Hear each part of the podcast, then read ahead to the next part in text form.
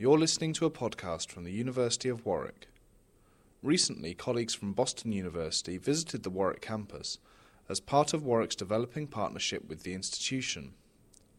This was the latest in a series of visits to take place between Warwick and Boston University since the partnership was formally announced in spring 2008. I spoke with Professor Andrei Ruckenstein, Vice President of Research at Boston University, and Professor Mark Smith, Pro-Vice-Chancellor of Research, about the partnership. Mark, should we start with yourself? Can you just explain to me the nature of the link between Warwick and Boston and what it is that you hope that Warwick can achieve from the relationship? Absolutely. If we can go back to Nigel Thrift's early days with us as Vice-Chancellor, He set about identifying key elements of the new strategy for the university, obviously in broad consultation, which culminated in Vision 2015. And one of the things that we wanted to do was approach international aspects of the vision in a different way to other universities. Clearly there are aspects that we're international ready in our recruitment, etc. And almost all academics, of course, have international networks of people they work with. But what we wanted to do was develop real meaningful institutional links with one or two select partners across the globe so that we could accelerate the already developing kind of reputation of Warwick by looking for partners who we believed initially would think the same way and had the same ambitions as the university. So what we were trying to do was actually build critical mass, build momentum, by working with people across the world who really shared, to a large extent, the same sort of ambitions and values that Warwick did. And so hence what we did was, it's clear that if you look at, in any international sense, the United States is preeminent in the higher education sector. And we wanted to identify partners there that we felt were in the kind of rankings, were the same type of university as Warwick, not the absolute top, but just slightly behind, closing the gap very rapidly, and therefore one of the universities we fixed on when we looked at this was Boston BU, and we hoped that our initial approaches to them, we would find an institution that shared these sort of visions. And so, Andrei, when Warwick started making those approaches, why did you feel that it was a relationship that was worth developing? Well, it was interesting for me, and I had just arrived at BU at the time that Mark visited the university for the first time, that in the context of our new strategic plan, exactly the same language and exactly the same aspirations were articulated by our own president, President Brown. And it became clear very quickly that we are, in fact, both up-and-coming young research universities, that we have a similar reputation, similar aspirations, and it became very clear that we're both very opportunistic and ready to really take this opportunity seriously. It's clear, with all respect, Warwick does not compete with Cambridge and Oxford. And let's now leave it at sort of the political level, and neither does BU compete with Harvard and MIT.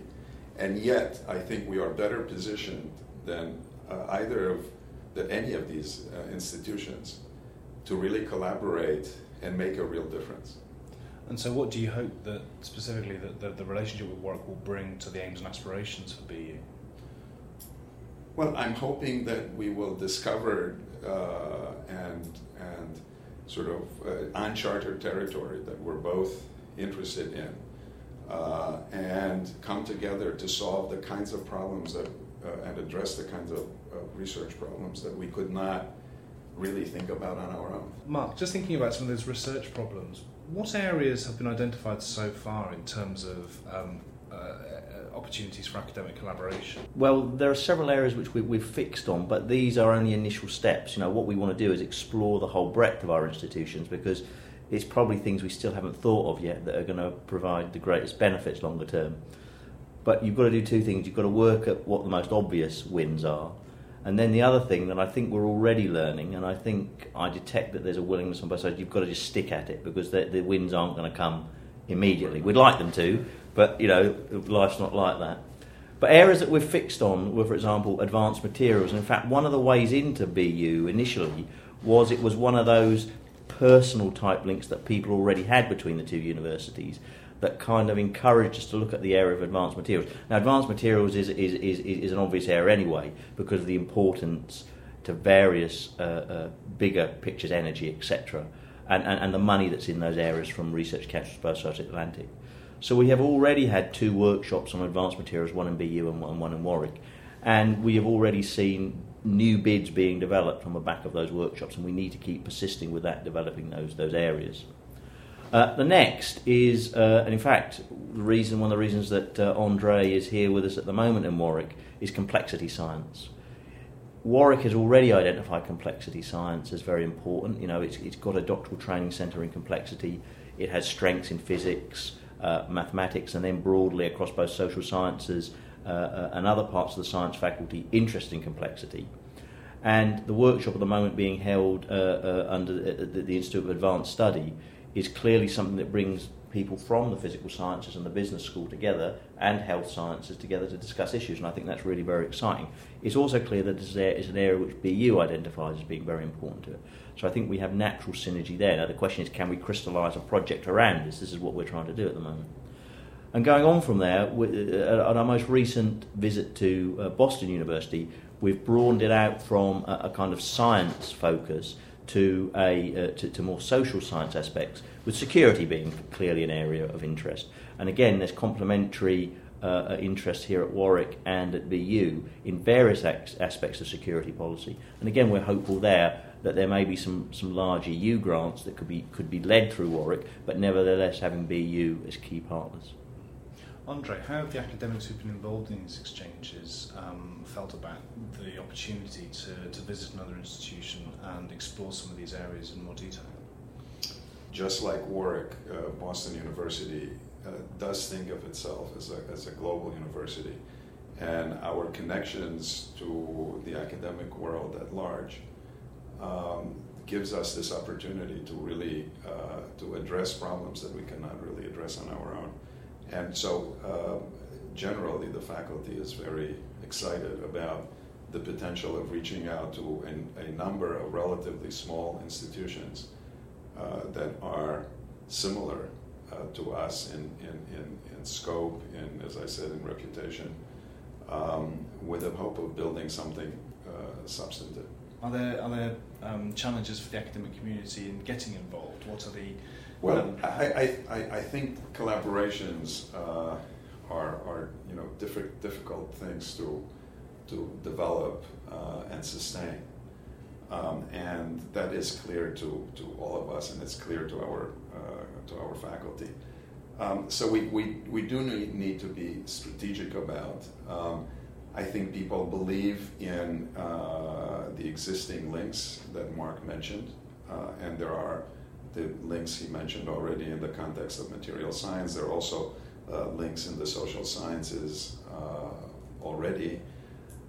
And we certainly want to build on those, because that's sort of a solid background on which I think we can think of perhaps bigger types of projects. I think ultimately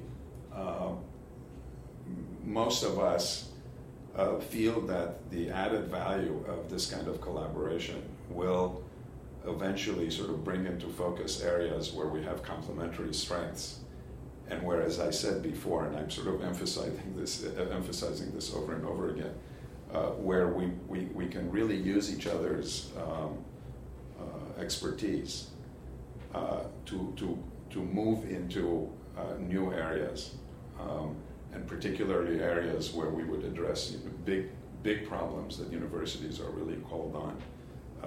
To think about more and more things that have to do with healthcare, energy, the environment, thinking about the implications of complexity science to policy, and so forth. So I think that there is a lot of energy in this collaboration, and at the same time a realization that to really do something substantive will require time, will require sharing risks, and will certainly not happen overnight. Yeah, if I could just add to that, I think it's very interesting. What we want to do is we want to actually, we've got very strong academics in both institutions, but what we want to do is new things that we wouldn't think of doing on our own because of the added dimension that the partner brings to us, basically. And that's can be a rather uncomfortable space, because we're asking people to push beyond the boundaries of their current activities. Now, that requires risk-taking both on us as institutions, but also them as individuals.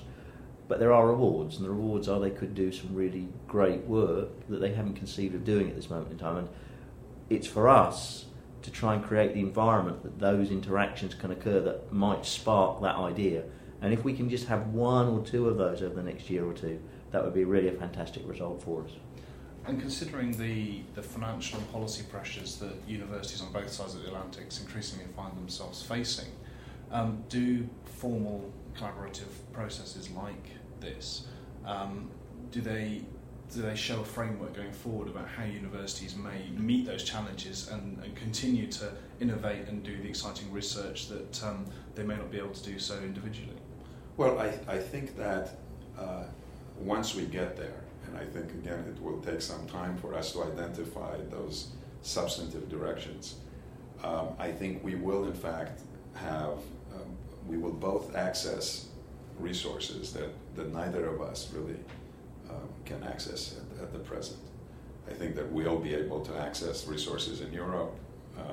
Warwick will be able to access resources in the United States.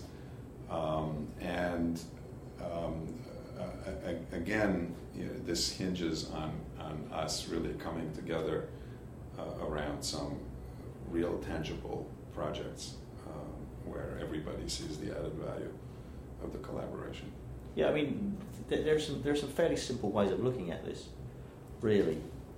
You can always make specific collaborations with any partner that suits best, but what we want to do here is I think we want to build institutional collaborations that allow us to lever the resources more generally of what we have available. And it's almost as if you could almost regard it as, for example, doubling the size of your physics department without having to employ that extra half of it.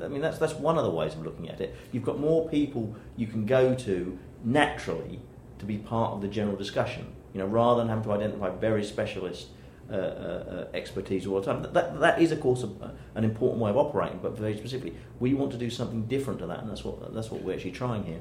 At the same time, you really do have to somehow look outside of yourself, yes. Right? Because if we were to propose simply because Mark and I like working together, or the two universities would like to work together, if we would propose projects in which we are both strong, then I think the question might be, why do it? We can already solve these problems on our own. So I think that it's not just paying lip service to doing something new, but I think that the added value and the place where you would actually see this sort of increase in numbers, doubling of the physics department, doubling of the social sciences departments, and so on, in the context of specific problems, will be sort of manifested in the strongest possible way in these novel directions that we hope to explore over the next few years. And I think that naturally takes us on to the question about how can the institution more broadly get involved. And I think there are two key points here. I've stressed almost till I've bored people that this is not meant to replace the natural individual collaborations that all academics have with partners. This doesn't exclude those natural partnerships you have. Or individual research, investigator-driven research. Absolutely, and we're as fully on board with that as any other institution that's research-led. But what I think we're also saying here is that we want to try and develop the links with these specific partners, and it's up to everyone, if they want to be part of this project, to say and bring ideas to us and say, look, I really think BU are strong in this. They complement what we do here at Warwick. Can we explore that avenue? I mean, we're very keen, I'm very keen, to speak to any academic in our current community here at Warwick who thinks they may have a potential link with Boston they would like to support, even if they've never been there, if they can identify the areas and it makes sense in the general, kind of developments that we want. We're very keen, and we've put aside specific funding within our International Office Travel Fund to target Boston University to allow these discussions to take place. And we will keep doing that, we'll keep putting resource on it. We're not going to give up in the short term, but we want everyone to give it a go and to see what they can bring to us.